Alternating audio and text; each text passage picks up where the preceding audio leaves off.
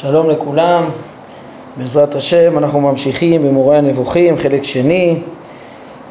מה שאנחנו רוצים היום בעזרת השם זה להשלים את פרקי הבריאה שבחלק שני. מה שאני רוצה להספיק היום זה קודם כל לפתוח בסיכום פרק למד, התכנים העיקריים בראשי פרקים, להזכיר את ה את התכנים שלמדנו בפרק למד ואת המבנה הכללי שלו, שאת הפרק הזה עכשיו השלמנו, ואחרי שנסכם אותו נלמד בעזרת השם את פרק למד א', ואחרי זה נסיים בעזרת השם בסיכום כולל של פרקי הבריאה, כן, במבט ככה כולל בעזרת השם. בסדר, אז דבר ראשון אמרנו המבנה של של פרק למד, זה הדבר הראשון שאנחנו רוצים לגעת בו. באופן כללי חילקנו את את פרק למד לארבעה שלבים, כן, ארבעה שלבים יותר כוללים, שגם אותם צריך לפרט, אבל כן, מה הם ארבעת השלבים? שלב ראשון זה היה רשיות המציאות. רשיות המציאות שנתבהרו בשני הפסוקים הראשונים של התורה. הרמב"ם פותח, כן, אפילו אפשר לחלק את ה, את ה, את ה, את הפרק ככה. ששני השלבים הראשונים שדיברתי עליהם, הם עוסקים קודם כל במקראות אה, של הבריאה, ב, כן, ההבנה של, ה, של, ה, ש, של המקראות, נגיד בפסוקים הראשונים ובששת ימי הבריאה. כן? אה, אז התחלתי להגיד, בשלב הראשון אנחנו, אנחנו עוסקים ברשיות המציאות, שזה שני הפסוקים הראשונים של הבריאה, בראשית ברא אלוהים את השמיים ואת הארץ. אז הרמב"ם עושה קודם כל מהמילה בראשית, ועוסק בעניין הזמן, שלדעתו הוא באר את זה כבר בפרק י' ג', וחוזר על זה כאן, שהעולם לא, זה לא בתחילה, זה לא בתוך ציר זמן נברא העולם, אלא, אלא עם בריאת העולם נברא הזמן, הוא לא היה לפני כן, וגם הוא לא התחדש רק ביום הרביעי, אלא כבר אה, ב, ב, כן, אלא החידוש הזמן היה עם הבריאה אה, של השמיים והארץ כבר ביום הראשון. ביום הראשון זה המשך הפסוק, בראשית ברא אלוקים את השמיים ואת הארץ, זה החומר של הגרמים השמימיים, הגלגלים והחומר אה, הארצי. ברגע שיש גלגלים כבר מהיום הראשון, עם אה, האור של היום הראשון זה כבר מאורות, בצורה מסוימת, אמנם עוד לא היו תלויים בשיא שלמותם, אבל כבר היו שם, אז כבר נמדד הזמן. נמצא שהנושא הראשון הוא קודם כל הזמן של בראשית. דיברנו על זה שבראשית זה מבחינה סיבתית, נברא העולם בראשית, יש ראשית באופן שיש לו ראשית, מהראשית, באמצעות ראשית נברא העולם. אז הראשית זה הבורא דרך השכלים הנבדלים והגלגל המקיף, ערבות, שבתוכו יש בעצם, ובאמצעות הרשיות האלו, כולם מכוח ראשית הרשיות, נברא כלל המציאות, שיש בה חומר עליון לשאר הגלגלים, וחומר תחתון לארץ. זה פסוק ראשון. פסוק שני, גם שייך עוד לשלב הראשון, זה פסוק שנכללו בו ארבע יסודות, כמו שהרמב"ם פרש, יש את הארץ, הפעם כיסוד הארץ, ולא רק, לא רק הארץ באופן כללי, שממנה עשויים כל היסודות, ויש שם גם את הרוח שמרחפת על המים, ואת החושך על פני תהום, שזה האש, ארבע יסודות. ככה שהתורה פותחת קודם כל, בהבנת חידוש, כן, כלל המציאות, החומר השמימי, החומר הארצי, שבתוכו ארבע יסודות. זה השלב הראשון שמקדימה התורה לפני תהליך הבריאה. הרמב"ם אומר גם, כן, שבאמת גם זה, זה היה הראשית של כל, לפני כל התהליך, נבראו כל הברואים, אחר כך בששת ימי הבריאה אה, הולכים להשתכלל כל הברואים אחד אחרי השני ולהיווצר עד שהעולם יתייצב בסוף אחרי ששת ימי המעשה, וינח ביום השביעי, כמו שהרמב"ם פירש בפרק ס"ז בחלק ראשון. המציאות מתייצבת לחוקיות שעומדת לנצח, כמו שלמדנו בפרקים כ"ז עד כ"ט, ולא אמורה להשתנות חוץ מניסים חריגים, בעיקרון לא אמור להיות שום אה, אה, שינוי. אז זה ה, כן, השלב הראשון, שם יש חומר כבר שמיים וארץ ומהם התפתחו דברים. השלב השני זה ששת הימים, ששת הימים.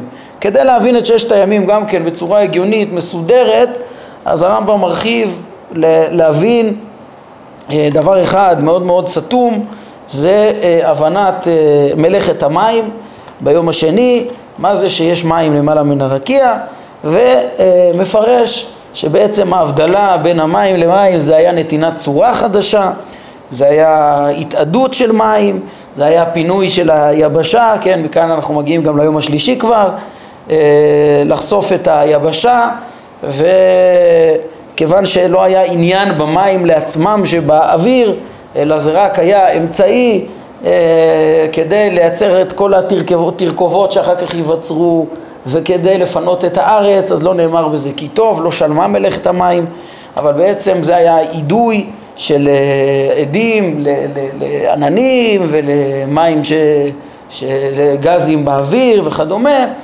וזה בעצם התהליך אה, של היום השני, ואחר כך גם השלישי, השלישי נראית היבשה, קודם כל כי מתפנים המים, ואחר כך גם גדלים הצמחים. פה הרמב"ם מחדש עוד יסוד חשוב, הוא מכניס לנו את, את התיאור של פרק ב', אומר שהוא, כן, של כל שיח השדה, כל העשב והצמחים עוד לא גדלו, זה היה בעצם, זה תיאור שחוזר ליום, ללפני היום השלישי, וה, והאופן שמתפרש בפרק ב', בעצם חוזר ומפרש את פרק א', ובעצם מלמד שיווצרו את הצמחים הראשוניים, הם, הם גם היו על ידי גשם שהתאפשר אחרי ההתעדות הזאת והיצירת הבדלת המים, מלאכת המים של היום השני. כן, בעצם אחרי שהרמב"ם משלים את העניין הזה, אז הוא נותן לנו סקירה על כל השישה ימים. כן, כאילו דילגתי פה, דילגנו על היום הראשון. כי היה חסר נתונים, צריך להשלים את הנתונים הקשים ואז הכל מתחבר. אז המהלך הזה שהוא השלב השני של הפרק, בעצם מפסקאות תשע עד, אפשר לומר, עד שש עשרה, זה, אנחנו כרגע הסברנו עד ארבע עשרה, כן, אבל כבר נשלים גם את הסוף. אז הרמב"ם מסכם לנו, בעצם התהליך שהתורה מתארת של היצירה הוא מאוד הגיוני, מהרגע שיש לנו שמיים וארץ גלגלים ואת הארץ שהיא במובן מסוים עוד, כן, כל היסודות שהם עוד תוהו ובוהו קצת, הם מתערבבים באמצעות סיבוב הגלגל ובאמצעות האור והחושך, האור והחושך ש, שמדובר עליהם ביום הראשון, שגורמים לחום וקור, ואז הערבובים של המזיגות והחום והקור יוצרים את ההוויות השונות, נוצרים הצמחים, וכן, המחצבים, ואחר כך היבשות, כן, והצמחים ביום שלישי, ואחר כך בעל, אה, יש השלמת המאורות רק ביום הרביעי, זה לא עיקר העניין, אבל אחרי הצמחים בעצם יש לנו את הבעלי חיים ואת האדם. אה, כן, והכל כאילו אחרי שיש את הבסיס ליצירה, את הגלגלים, עם האור והחושך וכו', ועם הערבובים של המים, פינוי היבשה, במלאכת המים אנחנו מבינים את הסדר של היצירה בצורה מאוד מאוד הגיונית, איך שהיא הולכת ומשתכללת, עד האדם בסוף. מסיים הרמב"ם את המהלך הזה, את השלב הזה של ששת ימי בראשית, גם בתיאור, איך שכל הנבראים הגיעו בסוף לשלמותם, בחומר וצורה ומקריהם, ובאמירה חשובה שבה הוא חותם בפסקה שש עשרה את השלב הזה, שהוא אומר שצריך לדעת שיצירת האדם, וכל הפרשייה, כן, ושימתו בגן עדן, וכל הפרשייה של פרק ב' התרחשה לפי כל החכמים ביום השישי, עוד כשלא התייצבו חוקי הטבע, ולכן יש שם דברים שאולי לא לגמרי מתאימים עם חוקי הטבע, ועוד לא המציאות שמוכרת לנו היום. זה התהליך של היצירה, שעוד בתהליך של היצירה לפני ייצובה של המציאות. ככה המאמרה, זה השלב השני. בשלב הזה אנחנו גם הרחבנו גם בו, בעצם גם בשלב השלישי, הרחבנו ל... ל... ל... להבין מה קרה גם בפרשייה, בפרשייה של חטאו של אדם הראשון. בעצם מתאים אולי שנציין גם את השלב השלישי, ואז נזכיר את זה. השלב השלישי של ה... השלב השלישי של הפרק זה מפסקה שבע עשרה ועד פסקה עשרים וחמש, כן, זה בשלב הזה הרמב"ם מביא לנו רמיזות מדברי חכמים לדברים שלמים, לתכנים עמוקים וסודות שכלולים בתוך הפרשה הזאת של חטא אדם הראשון. כן, זה פרשייה שהרמב"ם פירש אותה בהרחבה גם בתחילת חלק ראשון, כשהוא לימד מהו הצלם אלוהים שהיה לאדם, כן, השכל שהוא ניחן בו יותר למעלה מכל החיות, ואחר כך, כן, דיבר על כל המהלך של החטא בפרק ב' בחלק א', שם הדברים יותר ברורים ומפורשים, אצלנו זה יותר רמזים. על כל פנים, אצלנו גם יש הרבה רמזים בנושא הזה. הרמזים הם מאוד מסודרים. אני מזכיר שבעצם כל העיסוק הזה שאנחנו עוסקים עכשיו בסדר הדברים הוא יסודי. הרמב"ם בפסקה שבע עשרה בתחילת החלק השלישי אומר שזה המפתח להבין את הכוונה שלו ברמיזותיו, כי הוא אה, מביא ממרות של חכמים, ולפי הסדר של הדברים ומה שהוא מדגיש לנו אנחנו אמורים להבין מה הכוונה שלהם. כן, אז, אז לפי הסדר של הדברים מה, מה הרמב"ם מבאר לנו ככה אה, בשלב השלישי? הוא מלמד, הוא מדבר על כוחות האדם בעצם, ממה הוא מורכב ומה אה, סיבות, אה, סיבות החטא שלו, הכל איך, איך שנרמז בפרשת הבריאה, ומה תכליתו. זה כמו שאמרנו פסקאות שבע עשרה עד עשרים וחמש, מתחילות מההבנה ש, שבתיאור יצירת אדם וחווה, נוצרה, כן, בעצם יש רמיזות לזה שהאדם בנוי מחומר וצורה. אחר כך הוא מדבר על זה שהנחש, הנחש לפי הרמב"ם הוא לא כפשוטו, אלא הוא והשטן וסמאל שנזכרים בדברי חכמים. גם השטן נזכר בספר איוב, הרמב"ם מפרש אותו בחלק שלישי, ויראה איך מתוך הכתובים ברור שזה עצם התכונה של החומר, מהלך המוות, המוות הוא מצד ההתפרקות הטבעית של החומר וכדומה. וככה גם היצר הרע והמשיכה לחטא. אז הרמב"ם דיבר על הגמל ורוכבו, המדמה וה, והתאוות, הכוח המתעורר שבאדם שגורמים את החטא. זה הצד החיצ... הנמוך של האדם, הפחות מצד החומר. צד שני, הרמב"ם דיבר גם על הצד העליון של האדם, כן, ראינו על, על איך הוא אמר שם, על עץ החיים ו, ועץ הדעת, כן, דיברנו על השפעים של מהגלגלים, אנחנו פרשנו את זה, ועל עץ הדעת, אז מהשכלים הנבדלים, דיברנו על, על כן, השמות של, עוד לפני כן הוא דיבר על המדרגה העליונה של גן עדן, שעילה אותו והניח לו במצב שהוא יכול להתקיים. אדם הראשון התעלה שם כי זכה לשכל שלם, מה שנתברר בצלם אלוהים בפרקים הראשונים של, של חלק א'.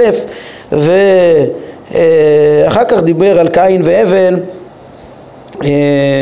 איך שהם העיסוק, רמז בשמותיהם לעיסוקים בקניין ובעבלים של העולם, לעומת שט, והיולד בדמותו כצלמו, בחוכמה, שזה מה שהתקיים. כן, אז למדנו בעצם על תיאור האדם וכוחותיו וצלמו שנרמז במעשה בראשית. ופה מאוד מאוד הרחבנו גם ללמוד מזה שלפי הרמב"ם כן מתואר, מתואר שם האדם הראשון וחווה שנבראו, וקין והבל ושת שנולדו להם, ויחד עם זה נרמז הרבה הרבה תכנים, כן, וניסינו לדייק מה בזה כפשוטו, מה לא כפשוטו, והתמודדנו בזה, כן, גם עם כאלה שמבינים שהכל משל. אז אנחנו אמרנו לכאורה זה, זה מה שלא כפשוטו שם בהכרח זה בעיקר הבנת הנחש, שהוא, כן, שהוא אצל הרמב"ם הוא, הוא עצם היצר, ואצל, אמרנו, אצל הרמב"ן זה, יש מלאך שממונה על היצר, אבל אפילו הרמב"ן זה לא, זה לא כפשוטו. אני רוצה להתייחס גם ל, ל, לטענה שלא התייחסתי אליה בעניין הזה, ממש בקיצור, שאני הבאתי ראיה מפרק ב' בחלק א', ש, שהיה ציווי כפשוטו מזה שהרמב"ם אומר, או הרמב"ם מוכיח מזה שלאדם היה שכל, מזה שעובדה שהוא נצטווה. כן, אז כנגד הטענה הזאת, מי שסובר שהכל משל יכול ליישב ולהגיד, נו, הרמב"ם לא אמר שם את דעתו. כשהוא הוכיח, הוא לא אמר, זה שהוא הוכיח כנגד השואל שחשב שלא היה לאדם, לאדם דעת, והוא בעקבות ש, ש, ש, שחטא נזכר וקיבל דעת, אז הוא אומר לו, מה פתאום, לא שייך לצוות אדם בלי דעת. כן, אז כאילו אפשר להגיד, לא, זה, זה לא שהרמב"ם סובר שבאמת היה ציווי, אלא הוא ענה לו לשיטתו, לדחות אותו. טוב, אני מסכים שיש אפשרות לפרש ככה, שהרמב"ם אמר את זה רק לדיחויה. אבל מה שאני רוצה, ל... כן, זה בעצם טענה שרציתי להתייחס אליה. יש אפשרות להגיד את זה, אבל השיטה העקרונית שאני הצגתי, כן, היא נראית לי הרבה יותר מבוססת. למה? כי זה שיש אפשרות, זה לא, זה לא אומר שצריך לפרש ככה, ולא מצדיק לפרש ככה, בלי הכרח. בעצם כל הטענה, כאילו הכל משל, היא טענה שהרמב"ם לא אמר אותה בשום מקום, והיא טענה שמחייבת להוציא הרבה דברים של הרמב"ם מפשוטם, כמו למשל את הדבר הזה. הרבה הרבה לשונות שהוא מדבר על ציווי ועונש ו- ו- ו- וכל מיני דברים שהוא מפרש, שהרמב"ם עצמו מתאר כפשוטם, צריך להוציא את ה... לדחוק את הלשונות האלה. וככה גם, כמו שאמרתי, פעם שעברה גם את לשונות התורה. הרבה דברים צריך לדחוק. השאלה, מה הצדקה? מה הצדקה? מניין? כן, אז הרי את כל, את כל רמזיו של הרמב"ם הסברנו היטב גם בלי להיכנס לכל הדוחק הזה. כן, הבנו את פרשיית הבריאה בהתאם לפיזיקה כתהליך, והבנו בסוף איך ש... איך שנרמז בה כל, כן, איך שנברא האדם עם כל יסודותיו, ונרמז גם התכלית של האדם, וכדומה. הכל נרמז. מה אני צריך עכשיו להוסיף ולנסות להגיד שהכל משל ולכתוב ספרים שלמים כדי ל- ל- ל- לדחוק את לשונות הרמב"ם והתורה על פי הרמב"ם, בעוד שהוא לא אמר את זה? באמת כל מי שאומר את זה, בדרך כלל זה גם לשיטתו בעניין הסתירה השביעית, שחושבים שהרמב"ם אה, הסתיר את דעתו. ההצדקה לזה זה שהרמב"ם הסתיר את דעתו בדברים האלה, ופירושים נועזים מדי הוא לא רצה לכתוב בצורה ברורה. ואנחנו כבר התווכחנו עם הסברה הזאת מההתחלה של המורה. זה לא הכוונה, הרמב"ם לא מפחד לכתוב דברים, מה, מה, מה, מה, כן, מה הוא סוב, מה הוא חושב בפירושם. להפך, צריך שאם יש לו כוונות נועזות, שיכתוב אותם ויסייג אותם ויסביר למה הן מתאימות ליסודי התורה.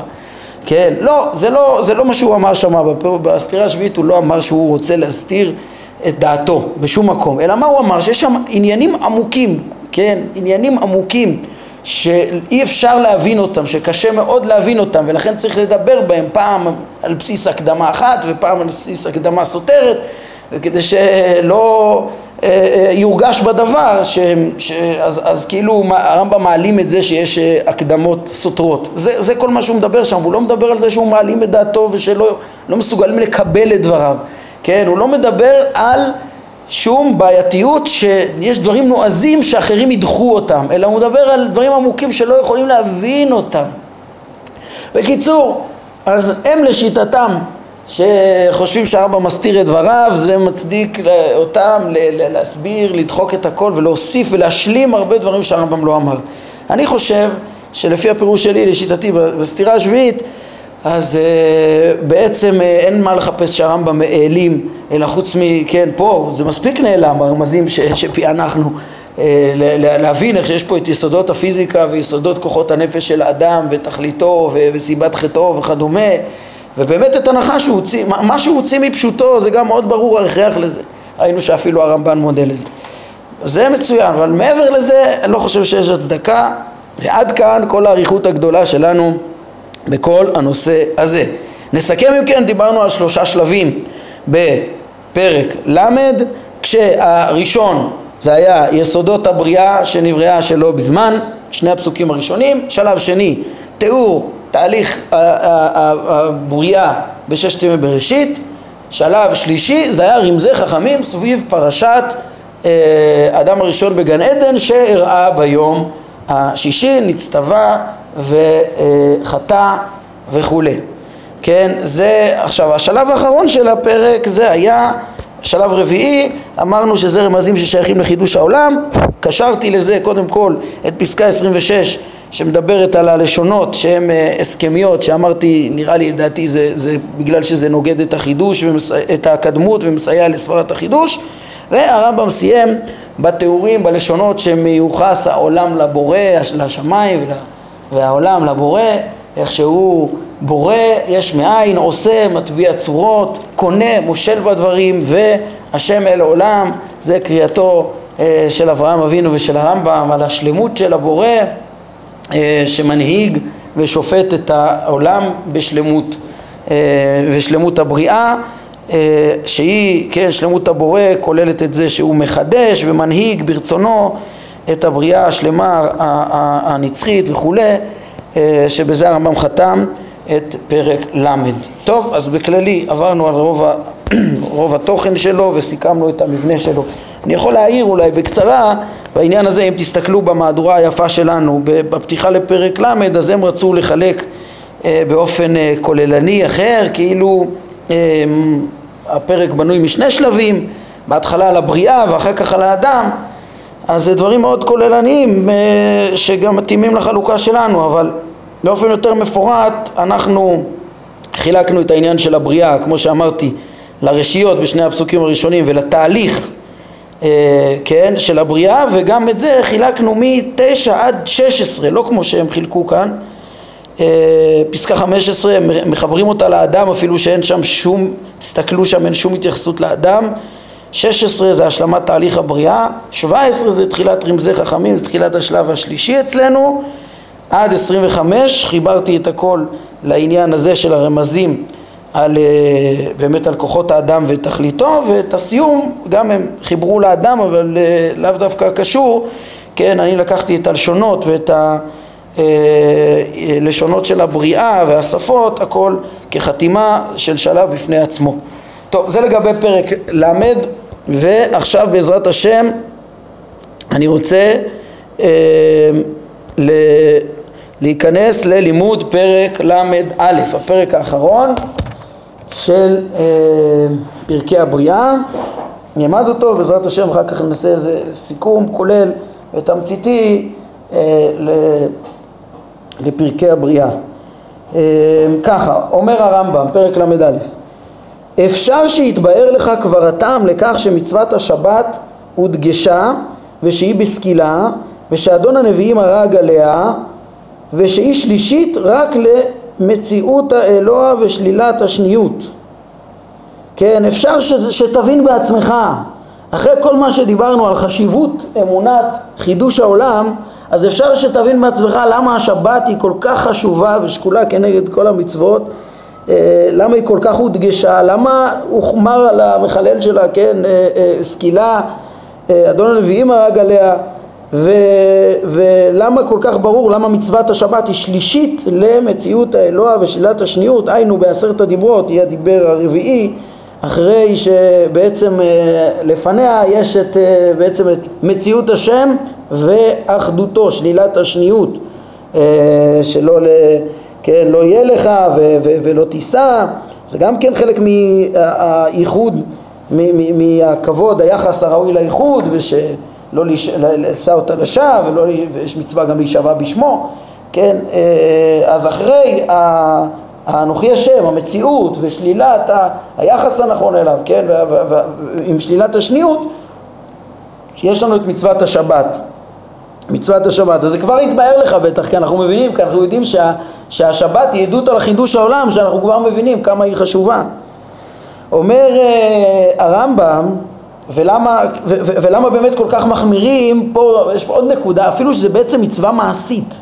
למה, למה על חילול שבת, זה לא איזה, אה, זה, זה, זה מעשה, זה לא איזה דעה, זה לא איזה כפירה, למה כל כך מחמירים בה? אז פה צריך להבין גם את העניין של המעשים. כי האיסור לעבוד אלוהים אחרים נועד רק לקבוע את הייחוד.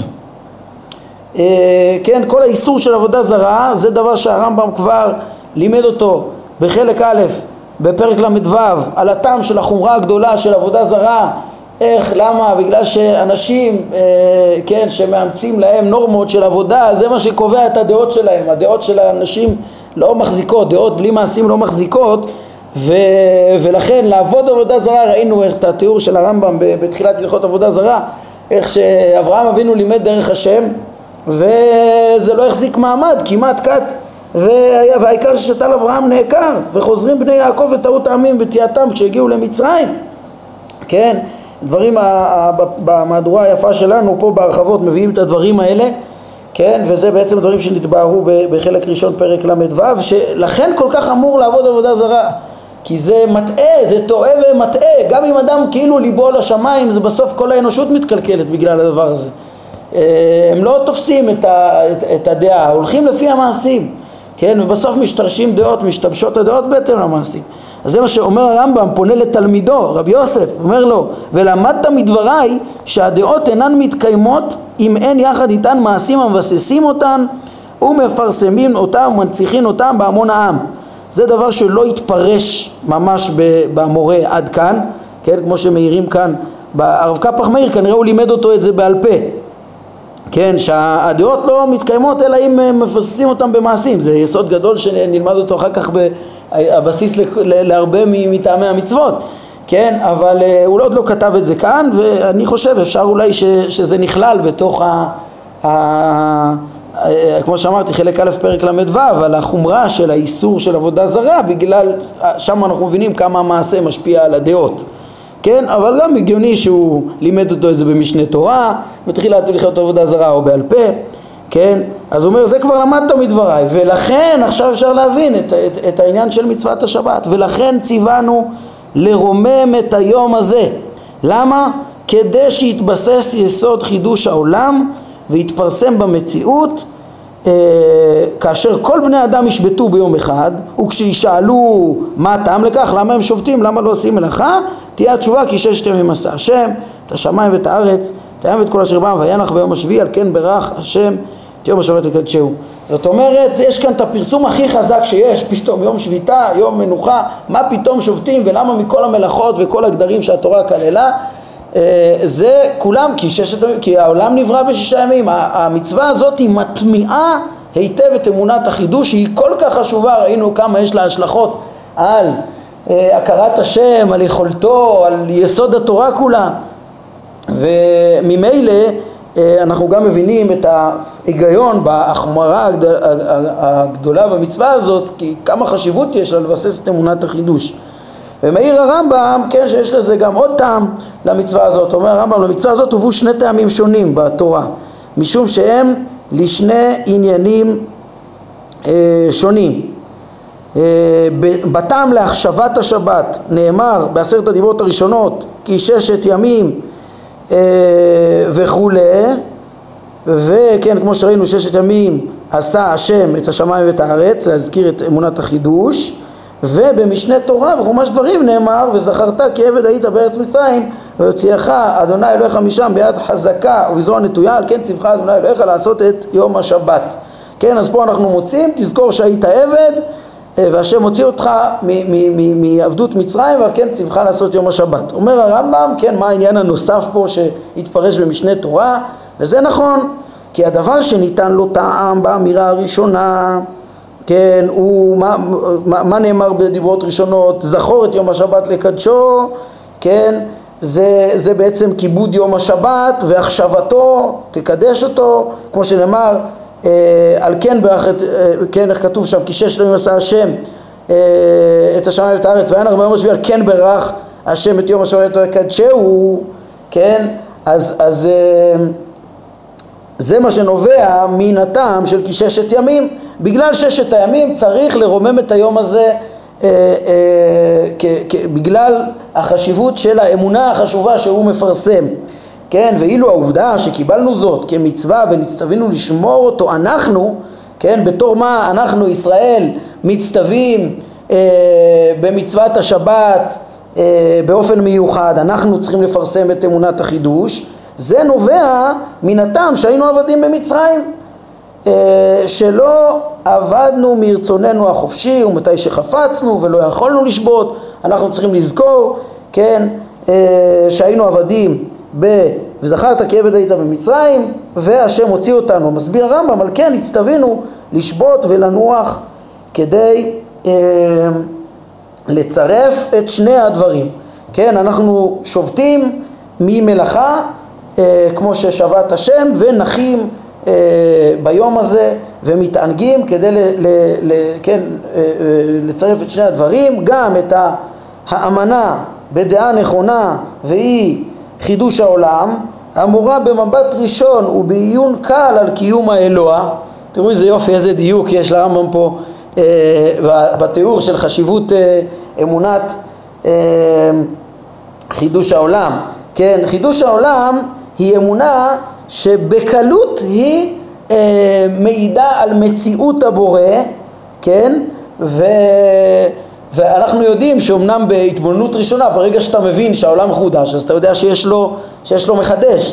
רק שאנחנו יודעים שהרמב"ם עשה דרך ארוכה כדי לבסס את מציאות האלוה, לא רק על פי החידוש. בגלל שזו שאלה שאין לה הוכחה מוחלטת, אז בעצם הוא ביסס את מציאות הבורא, גם, כן, את אנוכי השם עוד לפני שבת, עוד לפני האמונה של החידוש. כן, ששאלת האמונה לא תהיה תלויה בחידוש, אבל אחרי שיש גם את החידוש ומאמינים בחידוש, אז בעיון קל, אז פשיטה שיש גם מחדש. כן, אז הדבר הראשון שיש במצוות שבת, שבגללו אנחנו שובתים מלאכה, זה בעצם לפרסם את זה שהעולם נעשה בשישה ימים, עד שנתייצב, הבורא יצבו ושבת מלשכלל אותו, אחרי שהוא חידש אותו יש מאין. והדבר הנוסף שאנחנו אה, מצטווינו בגללו לנוח ב, ב, בשבת, זה זכירת חסד השם עלינו בכך ששחרר אותנו מתחת סבלות מצרים, כן, ואז יצאנו לחופש אה, גופני מאותו צער שהיה אה, כעבדים במצרים. והרי זה, אומר הרמב"ם, כחסד הכולל. השבת שניתנת לנו, זה נותן לנו, יש פה חסד הכולל, העמדת דעה עיונית נכונה, כן, אנחנו אה, על ידי השבת גם זוכים, זה גם חסד עצום, אולי החסד היותר גדול, שאנחנו בזכות זה יודעים את האמת ומכירים בבורא ומכירים בחידוש העולם, וגם תיקון המצב הגופני שלנו, שזה קודם כל המנוחה שיש לנו, למען ינוח, אה, אה, איך כתוב, על אה, עבדך, כן, איך כתוב, למען ינוח עבדך ואמתך כמוך וזכרת כי עבד היית בארץ מצרים. אז גם העבדים וגם האמהות וכולם, ואנחנו לא עובדים כל השבוע, יש לנו יום, יום נופש בשבוע. אז בעצם רואים שהתורה מתקנת אותנו פה גם בדעות וגם בגוף, כן, זה סוד מאוד מאוד גדול שנמצא גם בפרקי טעמי המצוות, שתמיד המצוות, כל המצוות כולם הן מכוונות בעיקרון, אנחנו נראה איך שהן מתקנות את האדם מכל הבחינות, גם מבחינת הדעות שלו וגם מבחינת העמידות ותיקון החברה. יש כאן גם ציטוטים בפרקי טעמי המצוות, אם תסתכלו למטה בהרחבות, תראו שמפנים פה לטעמים של החידוש שנזכרים בפרק למד ב', פרק מ"ג, כן, הציווי הראשון שניתן אחרי יציאת מצרים הוא שבת ודינים, וזאת היא הכוונה הראשונה, כן, המטרה שמעה, כלומר להאמין בדעות הנכונות כמו חידוש העולם. אתה יודע ששורש מצוות השבת שנצטווינו בה הוא כדי לבסס עיקר זה, כמו שהבהרנו בספר זה, כן, שם הוא מפנה בעצם לדברים שלנו כאן. ועוד בהמשך פרק מ"ג, אז הוא אומר, טעמו של עניין השבת מפורסם מכדי שיצטרך להבהרה, כמו שהוא פתח את הפרק שלנו, שזה, מבינים את זה מאליו, בטח אחרי שמבינים את חשיבות אמונת החידוש, שהיא יסוד התורה, כן, ידועה, אבל פה דווקא הוא מביא את הטעם השני, ומרחיב בו יותר, כן, תיקון המצב הגופני גם, אז זה פשיטה שזה כנגד חידוש העולם, אבל חוץ מזה, ידועה מידת המנוחה שיש בה, שביעית מחייו של כל אדם הופכת לעונג ומנוחה מן היגיעה והעמל, שקטן, שקטן וגדול אינם פטורים מהם, כולם צריכים לנוח, כן, זה, המנוחה הזאת נזכרת גם בכוזרי, מאמר שלישי, סעיף י', והרמב"ם אומר, זאת נוסף הנצחה לדורות של הדעה החשובה מאוד, והיא הקביעה שהעולם מחודש, וזה בעצם כן, כמו שעוד נראה שם בטעמי המצוות, העניין הגדול של מצוות השבת שבו הרמב"ם חותם את פרקי הבריאה. מה שנשאר לנו עכשיו זה רק להבין רגע את מהלך פרקי הבריאה ואיזו התבוננות כוללת על השלב שבו אנחנו נמצאים במורה. נתחיל מהסוף. תשימו לב, למדנו היום, סיכמנו את פרק למד ופרק למד א', כן, זה מעין פרקים של חתימה מיוחדת לפרקי הבריאה, כן, אם פרקי הבריאה זה מי י"ח בעצם, אז לפי זה עד כ"ט, אם עד שם הרמב"ם ברר את עצם האמונה של חידוש העולם לעומקה, וביסס אותה וברר אותה, אז את, אז, אז, אז, אז, את כל הבירור העיוני והתורני ש, שהיה שם, אז, אז אחר כך הוא חתם באיך מופיע החידוש בתורה. ואיך מופיע החידוש בתורה? זה בחוכמה ובמעשה. כן, יש את קודם כל את, את, את, את פרשת בראשית, ששם מתואר החידוש, יחד עם רמזי כל סודות מעשה בראשית, שהרמב"ם נתן לנו מהם ראשי פרקים, ראשי פרקים שהספיקו לנו בשביל להבין שבאמת כלול שם חוכמת הפיזיקה, וכן, כללי הפיזיקה, הבנת הגלגלים באופן כללי, וארבע יסודות וכל הנבראים תחתיהם בצורה יותר מעמיקה, חומר וצורה ומקראיהם וכוחות האדם ותכליתו וכדומה, עם הצלם שבו, כל הסודות שהרמב"ם כלל גם במשנה תורה בענייני מעשה בראשית, הסודות האלו נרמזו שם, כן, ובטח עוד הרבה ממה שכתוב והבנו יש שם. אבל קודם כל יש את פרק למד, זה רמזי החוכמה. החוכמה היא, אה, יחידים יצליחו להבין את הרמזים האלו, זה ליחידים. אבל פרק למד א' מסיים במעשה. במעשה שיש כאן איזה מין אב טיפוס ש, של, של מה שנלמד בפרקי טעמי מצוות, איך שהקדוש ברוך הוא נתן לנו את המצוות אה, במעשים מחייבים, בצורה ש, שמתקנת אותנו באמת, שתביא אותנו לת, לתיקון אמיתי, ותדריך אותנו ותנהיג אותנו, כן? כל ההדרכה הזאת של התורה זה גם מכלל פעולותיו של הבורא, כמו שעמדנו פרק נ"ד חלק א', ובמילא התיקון המעשי זה רווח, זה לכל ההמון, זה כל יהודי, כל ישראל במילא יש להם חלק לעולם הבא. אם אתם זוכרים, דיברנו על זה בפתיחת פרקי חידוש העולם, והרמב"ם בסוף הלכות יסודי התורה פרק ד' דיבר על זה, כן? איך שהמצוות הן הטובה הגדולה ש, שהקדוש ברוך הוא הנחיל לנו ליישוב חיי העולם הזה וכדי לנחול חיי העולם הבא, שלמות הדעות בעצם שמביאה לנצחיות הנפש ושלמות הגוף ותיקון החברה והמציאות כולה גם בעולם הזה. אז ככה גם מופיע החידוש בתורה, אותו יסוד גדול, אה, כן, איפה זה, זה שהתורה פותחת בו, אז אה, היא מקבעת אותו במעשים בשבת, אה, במצוות השבת. היא, היא, היא רומזת את סודות מעשה בראשית באותם פסוקים, כמו שהרמב"ם רומז רק בראשי פרקים למי שראוי, ואחר כך עוד מקבעת את עיקר היסוד הזה שהוא יסוד התורה גם במעשה במצוות השבת עם כל החומרה שבו. אז זה שני הפרקים האחרונים של פרקי חידוש העולם. הפרקים עצמם י"ג עד כ"ט, אז אנחנו הראינו איך שהרמב"ם מברר את היסוד הזה של החידוש, אז איך הוא, כן, איך שהוא בסוף סיכם אותו לעומקו, אז זה להבין שהעולם באמת התחדש מעין גמור, ויש לבורא את היכולת לחדש מן העין הגמור, והוא חידש את חוקי הטבע ולכן יש לו יכולת לשנות אותם מקום שהוא רוצה ולעשות ניסים, כן, והוא לא כפוי לשום דבר, יש חופש אלוהי, הכל להפוק מהתפיסה האוטומטית הפילוסופית. ו... אבל הבורא ברא את העולם בשלמות כזאת של חוקיות, שהחוקיות הזאת תתמיד לנצח. זה לא סותר את החידוש, לימד הרמב"ם, זה אה, להפך, יש פסוקים שמעידים על זה וזה מתאים עם זה גם מבחינה הגיונית, וזה יותר נראה, ככה הרמב"ם תופס. ומילא הוא מדבר תחילה על חידוש העולם ואחר כך גם על, ה... על נצחיות העולם, שזה דברים שהולכים ביחד.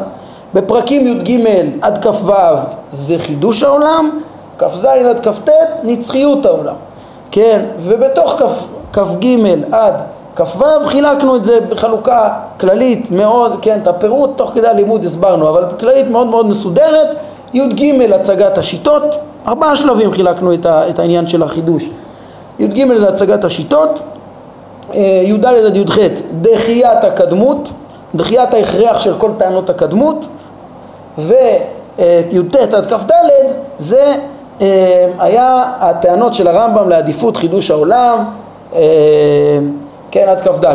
עכשיו זה, אז אמרתי, הצגת השיטות, דחיית הקדמות, עדיפות החידוש והיחס לשיטות. השלב האחרון של הקטע, כן, של ביסוס החידוש זה כף ה' כף ו', פרקים חשובים על היחס לשיטות השונות. כשהוא הציג בהתחלה את שיטת אפלטון ואריסטו, אז בסוף הוא מתייחס, מה, נו, אחרי שביססנו את אמיתות החידוש לפי דרך תורתנו, חידוש מן העין, אז איך נתייחס לדעות כמו אריסטו? זה לחלוטין לא אי אפשר לתאם עם התורה, זה סותר לגמרי את התורה, ואפלטון לעומת זאת ראינו שאפשר לקבל את זה, והרמב"ם דן בדברי חכמים שאולי אפשר להבין שזה מה שהם דיברו.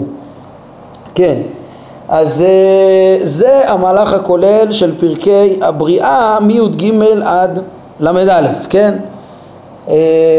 מה שנשאר לנו ממש בקצרה זה להרחיב את המבט קצת עוד יותר. באיזה שלב אנחנו נמצאים במורה הנבוכים, ובזה אנחנו מסיימים, כן? כזכור, פה עם השלמת פרקי חידוש העולם, הרמב"ם השלים חוב. הרמב"ם יש לו מהלך של פרקים שהתחיל עוד ב... בחלק א', אנחנו קראנו לזה פרקי דרך ההוכחה, והתחלנו אותם אפילו מפרק סמ"ח של חלק א', וסיום המהלך הוא הסתיים בזה, ששם הרמב"ם אמר שהוא רוצה לבסס את מציאות השם, את מציאות השם, ושיש כאלה שביססו את מציאות השם דווקא אחרי שהם טענו שהם הוכיחו את חידוש העולם, רק אחרי שכן, תלו את קיום הבורא בשאלת חידוש העולם, והרמב"ם אומר שזה לא תלוי, לכן הרמב"ם אומר שהוא יעשה את זה בשני שלבים, כן, הוא אצלם, הוא מביא את הדברים שלהם ודוחה אותם, המדברים שבעצם הביאו טענות לחידוש העולם ומזה למדו על מציאות הבורא ואחדותו ושאינו גוף, והרמב"ם אומר לא, אני אוכיח בפני עצמו את מציאות הבורא ושהוא אחד ושאינו גוף בלי קשר לחידוש העולם, זה קודם כל אמונת הייחוד ו- ו- ודחיית השניות, וכן, מציאות הבורא וייחודו, ואחר כך את היסוד הגדול שגם העולם יתחדש על ידו, אבל לא נתלה את השאלות, כי לשאלה של חידוש העולם אין, אין הוכחה מוחלטת, לא רוצים להחליש את האמונה, נשאיר את זה כטענה בפני עצמה שגם היא מסתברת וגם אותה אנחנו מוכיחים בסופו של דבר. אז זה המהלך הכולל של הרמב"ם, שפה בעצם הושלמו לחלוטין פרקי דרך ההוכחה, כן? אז כמו שאמרנו, אם רק נזכר במהלך שלהם, אז כן, הרמב"ם, אתם יודעים מה, אולי אפילו נרחיב טיפת המבט יותר. את המורה הרמב"ם פתח בלימוד על תואר השגת השם, פרקי תואר ההשגה קראנו לזה, פרקים א' עד סמך זין בחלק א', שם הרמב"ם הלך ותיהר ותיהר ולימד על uh, התפיסה המופשטת עד, uh, עד חסרת הגדרה לחלוטין ב- ב- ב- ביחס לבורא, ואיך אפשר להתקדם ולהתעלות בתואר ההשגה של הבורא. קודם כל הוא התחיל בבורא עצמו והרחיק את כל ה- ה- ה- הסיבות מהפסוקים או מסיבות הגיוניות, שלל את כל השלילות שצריך לטהר את האמונה. זה היה תואר ההשגה, קראנו לזה קריאה בשם השם, כן? אחר כך פרקי דרך ההוכחה קראנו לזה, זה, זה, זה כבר להוכיח את מציאות השם, וכן, זה נקרא, קראנו לזה כבר אל עולם, כבר את יחסו לעולם גם כן, כן, את יחסו לעולם, ובעצם גם בזה היה שני שלבים אצל הרמב"ם, כמו שאמרנו, את השלב הראשון של להתבונן בעולם, בברואים, ומהם ללמוד על מציאות השם, וזה שלב שהרמב"ם השלים אותו בתחילת החלק שלנו, כבר בפרק ב', אבל אחר כך בפרק ב' הרמב"ם אמר, טוב, הוכחנו את מציאות השם האחד שאינו גוף, מצוין, צריך גם להמשיך לשלב השני של אל עולם, ולהבין שהעולם אה, הוא לא רק מושל בו, אלא, אלא והוא התחדש, הוא מחודש מאת הבורא, כן? והבורא כזה שלם ו- ו- ו- וחידש אותו בלי, בלי להשתנות וכדומה, ויצר כזה בריאה שלמה ונצחית. זה היסוד השני לייחוד, ההבנה שהעולם גם מחודש, וזה אה, בעצם מה שהוא התחיל בפרק ב', אתם זוכרים, פרק ב', רק הוא אמר, רגע, לפני שאני נכנס לפרקי, לדון ממש בחידוש העולם, כדי שהדיון יהיה ברור, היה לנו את פרקים ב' עד י' ב'. בפרקים ב' עד י' ב', הרמב"ם היה חייב להעמיק יותר, ולהסביר לנו את uh, המבנה הכולל של המציאות, ולרמוז לנו גם עניינים של מעשה מרכבה, uh, של uh, הבנת מבנה השמיים, החיות של השמיים, השכלים הנבדלים, השכלים של הגלגלים וכדומה, והאופן שהפילוסופים הסבירו את הכל. והוא, כן, כמו שאתם יודעים עכשיו, מבינים עכשיו, אחרי פרקי חידוש העולם, זה היה הכרחי כדי להבין את הוויכוחים עם טענת הקדמות, ולהראות איך שהיא לא עומדת בפני הביקורת, כדי לבסס את החידוש, היה צריך להקדים את ההקדמה הזאת, כן? זו הקדמה יסודית מאוד שתעזור לנו גם, כן, להבין את סתרי התורה, לעזור, לא רק את, זו הקדמה יסודית שגם עוזרת לנו להבין את הרמזים פה של סתרי מעשה בראשית לעומקם, כי מכירים את הפיזיקה יותר ב, ב, ב, בצורה הכוללת שלה, את כללות המציאות, את כללות הבריאה, את מעשה השם, וזה מה שעוזר לנו להבין גם את מעשה בראשית ומעשה מרכבה. אבל קודם כל הרמב"ם אמר שהוא חייב, כן, הרמב"ם אמר לנו בתחילת פרק, בפרק ב', תדעו לכם, הנר המאיר את נסתרותיו של כל החיבור, זה לדעת שכל מה שאני רוצה לבאר זה מעשה בראשית ומעשה מרכבה. כן, לכן אני לא מסביר דברים כדי ללמד מדע. כן, אבל כדי להבין את הדיון ב- ב- בעניין חידוש העולם, היה חייב להקדים את פרקים ב' עד י' ב', שהרחבנו בהם להבין את הכללות של המציאות. כן, וזה היה אה, הקדמה לפרקי חידוש העולם, ובזה הושלם, כן, זה המהלך שאחר כך, אחרי ההקדמה הזאת, למדנו את פרקי החידוש ו... ו, ו הבנו אותם, ברוך השם, כמו שצריך. כן, אבל חוץ מזה, בסוף, כן, צריך לזכור שאותם פרקים הם בעיקר באים ל- ל- ומשרתים את המטרה העיקרית של החיבור, לבאר את הסודות של מעשה בראשית ומעשה מרכבה, שזה בעצם עכשיו בפרק למד הגענו קצת ל- ל- לטעום את הראשי פרקים של מעשה בראשית, ואותם פרקים הם היו הקדמה, ותוך כל הבירור הזה של, של, של, שלמדנו, של פרקי דרך ההוכחה, או תואר ההשגה, כל מה שלמדנו מהמורה, תואר ההשגה ודרך ההוכחה, כל מה שעמד לפנינו, זה היה מבוא שכבר עזר לנו הרבה להבין את מעשה בראשית. אותם פרקים של בית הלבית כבר ציינו שהם גם הקדמה לפרקי הנבואה שיבואו עלינו בעזרת השם לטובה, ושבסופם יהיה גם כן את סודות המרכבה, שגם אותם בעזרת השם נזכה להבין בעקבות כל הבירור הזה וההקדמות הללו שהרמב"ם ירמוז לנו בראשי פרקים. כן, אם כן, זה המהלך שאנחנו השלמנו את הבחינה היותר כוללת של פרקי דרך ההוכחה, שכללה גם את בירור מציאות השם וגם את היות, כן, גם את אמונת החידוש, את היות העולם מחודש ממנו, ו ויחד עם, עם, עם השלמה של כבר חלק ניכר ברמזים של חוכמת מעשה בראשית, שלפנינו עוד מעשה מרכבה. נסיים במשפט אחרון, בהתבוננות שככה אה, אה, אה, הדגשנו כבר כמה פעמים, איך שבעצם כל הבירור הזה, התכלית הזאת של הרמב"ם ללמד מעשה בראשית ומעשה מרכבה בספר, זה בעצם המשמעות של הקריאה בשם השם אל עולם, שבו בסוף פרק למד הרמב"ם העמיק לנו, העמקנו בה, העמיק לנו את המשמעות של הקריאה הזאת, ואיך שהמורה בנוי אה, במובן מסוים, אפשר להגיד זה, זה קצת דרשני, אבל בסוף התכנים והסדר באמת אה, מתאים לדבר הזה, שאנחנו אומרים שזה מתאים לקריאה בשם השם אל עולם. איך שהרמב"ם מתחיל, מי אמרנו מתואר ההשגה, זה קריאה בשם השם, ואחר כך עובר לפרקי דרך ההוכחה, שזה כבר יותר להבין איך שהוא אל עולם, ויש את שלמותו בפני עצמו, שהוא לא תלוי במציאות, זה פרקים א' עד סמך ז' בחלק א', ואחר כך פרקי דרך ההוכחה, מסמך ח' בחלק א' עד פה למד א' בחלק ב', זה פרקי דרך ההוכחה, זה יותר אל עולם, זה היחס שלו לעולם. וגם את זה חילקנו לשני שלבים, קודם כל מציאות השם, קודם כל מתוך העולם אנחנו לומדים על השם בעצמו. עוד לא מדברים הרבה בעולם, לומדים עם פעולותיו עליו, כן, על מציאותו וייחודו, שאין כמותו, שאין השגה בו וכו', על מציאותו ושאין השגה בו, גם המציאות זה לא כמו המציאות שאנחנו אומרים.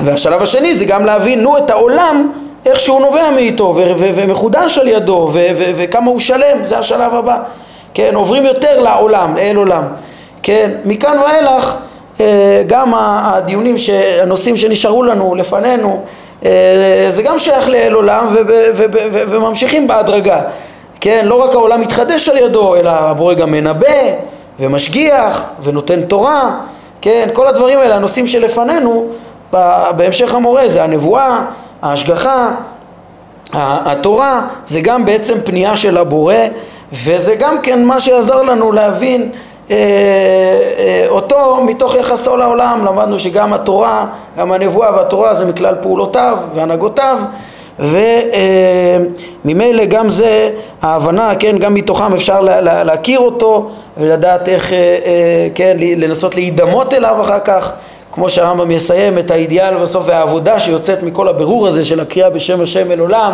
כמו אברהם אבינו שהשיג אותו, ומתוך כך אה, הלך בדרך השם ולימד גם כן והפיץ ופרסם את שם השם, קרא בשם השם לרבים, אה, לעשות, כן, לשמור דרך השם, לעשות צדקה ומשפט, אה, שזה שלמות החוכמה והמעשה והמידות והליכה בדרכיו, שכל זה ינבע. אז כל זה המשך בעזרת השם גם מה שלפנינו של הקריאה הגדולה הזאת של הרמב"ם בשם השם אל עולם. טוב, נעמוד כאן להיום בסיום פרקי הבריאה, וכן נסיים ברוך אדוני לעולם אמן ואמן.